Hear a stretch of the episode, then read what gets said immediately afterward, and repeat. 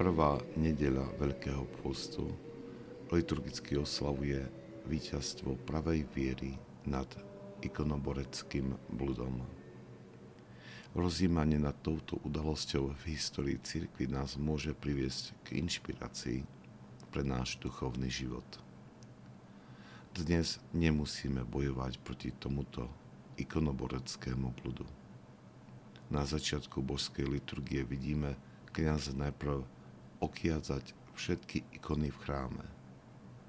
Potom sa obráti k zhromaždeným veriacim a okiadza ich rovnakým spôsobom okiadza žijúce ikony. Keď si toto uvedomíme, tak pochopíme, k čomu nás vedie posolstvo tejto nedele. Církev nás vníma ako žijúce ikony, ktoré tomuto svetu prinášajú svedectvo o Bohu a o novom živote s ním. Zajistie to nie je jednoduchá predstava, pretože Vnímame svoje nedokonalosti, svoju hriešnosť, ktorá nedáva vyniknúť kráse ikony, ktorou nás chce mať Boh. Zarmucuje nás aj poznanie, že mnoho z našich blízkych dovolilo, aby obraz tejto ikony bol úplne pretretý nátierom veci tohto sveta a Boží obraz v nich už nie je poznateľný a s veľkým zármutkom v srdci sa pýtame, čo máme robiť.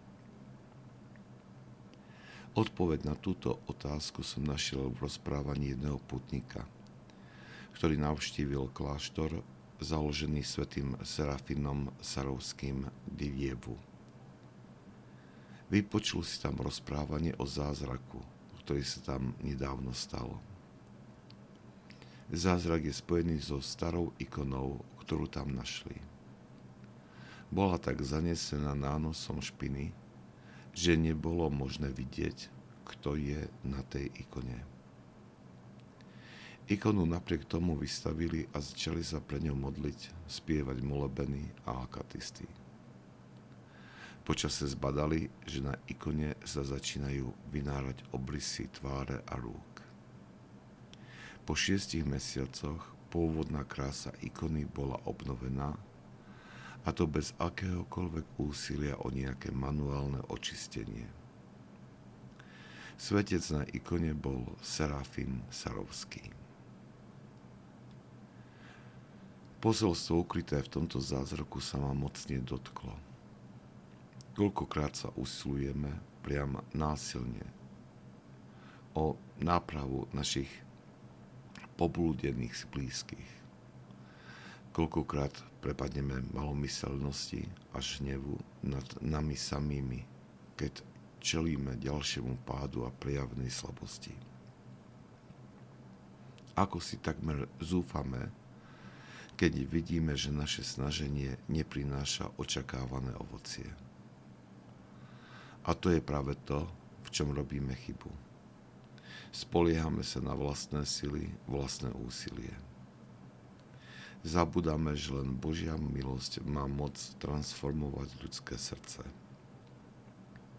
Skúsme preto, a to nie len počas Veľkého pôstu, viac času venovať modlitbe, aby sa stala stále hlbšou a úprimnejšou.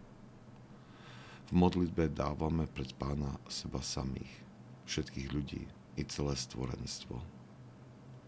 Modlitba je kanálom milosti, ktorý má moc očistiť zanesený a zašpinený Boží obraz v nás. Čím viac budeme rásť a osvojovať si umenie modlitby, tým viac ľudia okolo nás budú nás vnímať ako živé ikony, ktoré svedčia o Božej prítomnosti.